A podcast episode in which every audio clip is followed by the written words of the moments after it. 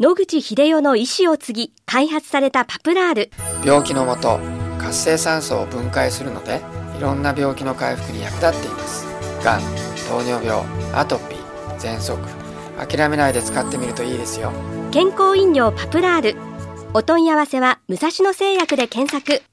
白川先生、おはようございます。おはようございます。今週もお話をどうぞよろしくお願いいたします。よろしくお願いいたします。これまでお子さんのアトピーのお話を伺ってきました、はい、ただし大人の場合はなかなかお子さんと違って治りにくいということだったんですが、はい、その理由の一つに、はい、アレルギー症状を細胞が記憶するというお話を伺いました、はい、これは消す方法というのはあるんでしょうか。はい、免疫には記憶細胞というのがあって長い間生き残る細胞がいるようです。で、その細胞が例えばアレルギーならアレルギー、抗原病なら抗原病のそういう反応の記憶を持っていて、そういう病気が長いこと続くという原因になっているとも考えられます。また皆さんご承知のように、麻疹や風疹のように小さい時にそういうのにかかりますと免疫記憶というのが起こって、やはり同じようにそういう細胞が生き残っていて、またしばらくしてそれが入ってくると記憶に基づいてそれをやっつける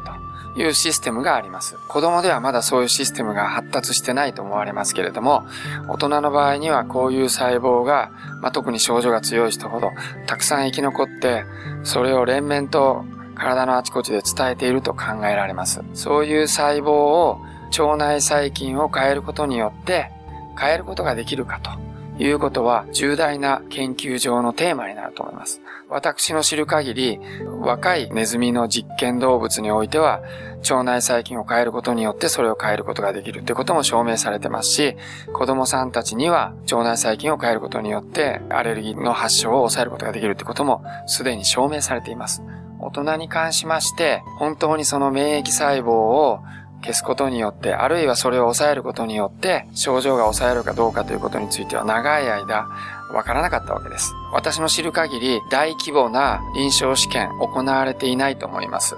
しかし小規模な実験、例えば50人とか100人程度の臨床実験は行われておりまして、実は我々もその昔やったことがございます。アトピーの人50人を2群に分けて、通常の治療をやった場合と乳酸菌をうんちで調べまして、乳酸菌があまり入っていないという人に対して、いくつかの乳酸菌の会社から株をもらいまして、それを投与するという、私どももこれがいいんじゃないかなっていう菌を見つけましたので、それも投与しました。白川株と当時呼んでいましたけれども、それも投与してみました。その結果、子供ほどではないんですけれども、大人でも乳酸菌を加えると約半分ぐらいに発症を落とすことはできました。しかし大人の場合は、我々のデータでは約半分ぐらいの方に抑えられて、このことからわかることは、大人でも何らかのメカニズムによって腸内細菌を変えることによって、おそらく記憶細胞とか新しい細胞の調整をすることによってアトピー性皮膚炎を抑える可能性があると。ただし、ある菌で全ての患者さんが抑えられるというわけではないということも分かりました。その後、いろんな会社がやはり子供と大人に、いろんな乳酸菌を飲ませまして、抑えられるかっていう実験をやっていますけども、子供はやはり抑えられるってことですけども、大人でもやはり飲まない人に比べて飲む人の方が2倍ぐらい検査数値が落ちたとか、皮膚の症状が改善したというデータがございますので、大人でもある程度抑えることが可能かもしれないと。ただ、うちの子もそうですけども、遺伝子による体質は変えられませんけれども、全く発症しておりません。したがって、一回そういう投与をしますと長期にわたって発症が抑えられると。その後は全く飲んでおりませんのでね、抑えられるということは分かっていますけども、大人の場合、例えば数ヶ月にわたって飲ませるということで2倍ぐらいに抑えられるということが分かっていますが、長期的に見て短い間の投与でその後、症状が出なくなるかどうかということに関してはまだデータはないんじゃないかなと思います。それはその乳酸菌が大人の場合は腸内に住み着いてくれないっていうこともありますか？それもあると思いますし、乳酸菌の場合毎日腸から出ていってしまいますので、毎日補う必要があるわけですね。記憶細胞を何らかの形で改変する、あるいは新しい細胞を作り出して、その記憶細胞を抑えるなりするというメカニズムが働くとすれば、それにはやっぱりかなり長い時間かかってくるだろうし、大人の場合、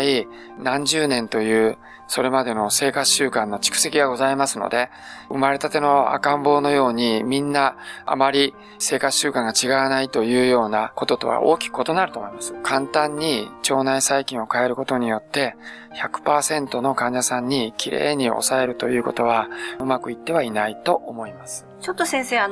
発想の転換というか、素人目からの質問なんですけれども、逆に言うと強制的に例えば西洋のお薬を使ったとして、強制的に炎症を止めている状態を作ったとすると、その記憶で逆に炎症を起こさなくなるなんてことはありますか？もちろんあるんですけれども、実はその記憶細胞っていうのは非常にそういうのに強いということも分かっているので、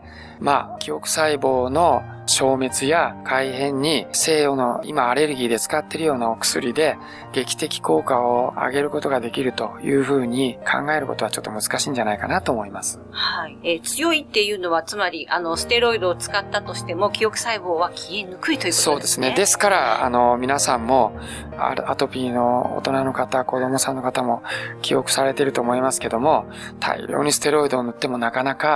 やっぱり治らないというのは、そういう細胞が強く生き残って、暴れているというふうに考えた方がいいのではないかと思ってますけどね。はい、そうですか。じゃあ乳酸菌の今後の研究に期待をしたいと。どういう乳酸菌が、免疫細胞と仲良くしてできるかっていうところに焦点が当たってくると思います。それと、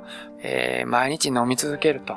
いう必要がありますので、その意味で、長期にわたった実験をしないと結論が得られないってところが子供と違ってちょっと難しいんだと思いますけどね。そうですね。はい。ありがとうございます。またこのお話は来週よろしくお願いいたします。よろしくお願いいたします。お話の相手は FM 西東京の飯島千尋でした。